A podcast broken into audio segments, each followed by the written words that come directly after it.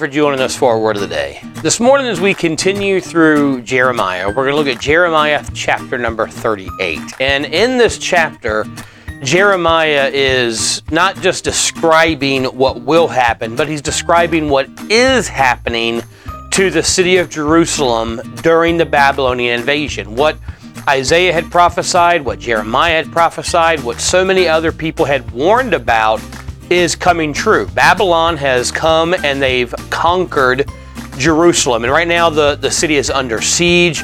The people are, are scared. The people are worried. The people are panicking. But look what God promises them in verse number 18. He says, For I will surely deliver thee, and you shall not fall by the sword, but your life shall be for a prey unto thee, because you have tr- put your trust in me, says the Lord. So, what God is telling them is during this battle, during this invasion, during this time of judgment because of their sin, that they're not going to die because they put their trust in God. God says, Because you trusted in me, I'm going to save you. Now, they've had sin, they've rebelled against God, they've had idolatry, they've uh, ignored the commands of God, but they still put their trust in God. And God said, Because you trusted in me, I'm going to save you from death. And that is the entire message of the Bible. Trust in God, and He will save you. Put your trust in Him, and He will deliver you. That's the essence of the gospel that we, because of our sin, we are condemned to death and eternity in hell, separated from God for all of eternity. And there's nothing we can do to stop that. There's nothing we can do in our own strength, in our own humanity to pay that sin debt, to receive redemption from God. So God sent His Son to do for us what we could never do. He lived a perfectly sinless life. He perfectly fulfilled the law. He completely obeyed the law.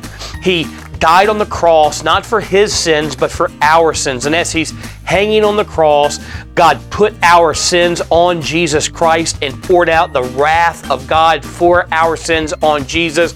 And Jesus paid our sin debt. He died and rose again three days later to redeem us to God the Father. And all we have to do to be saved is trust in Him.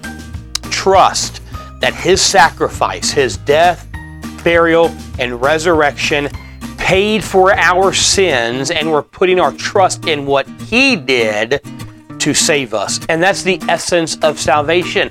But it goes deeper than that. Even after salvation, we as believers are to live a life of trust in God, trusting that God will protect us, trusting that God will keep his promises, trusting that God will be our strong tower, will be our deliverer, will work out everything for our good.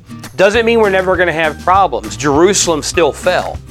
People still suffered. They were taken into captivity. They lost their homes. They lost their livelihoods. They lost everything, but they still trusted in God and God still delivered them. He kept them alive. He showed mercy and grace to them. And that's the truth of the Bible that when we trust in God for salvation, God will deliver us. When we trust in God to help us during our trials and our tribulations and every aspect of our life, God, in His grace, God, in His mercy, will save us and deliver us. Thanks so much for joining us for our word of the day. Be sure to join us back here tomorrow as we continue through the book of Jeremiah. Have a blessed day.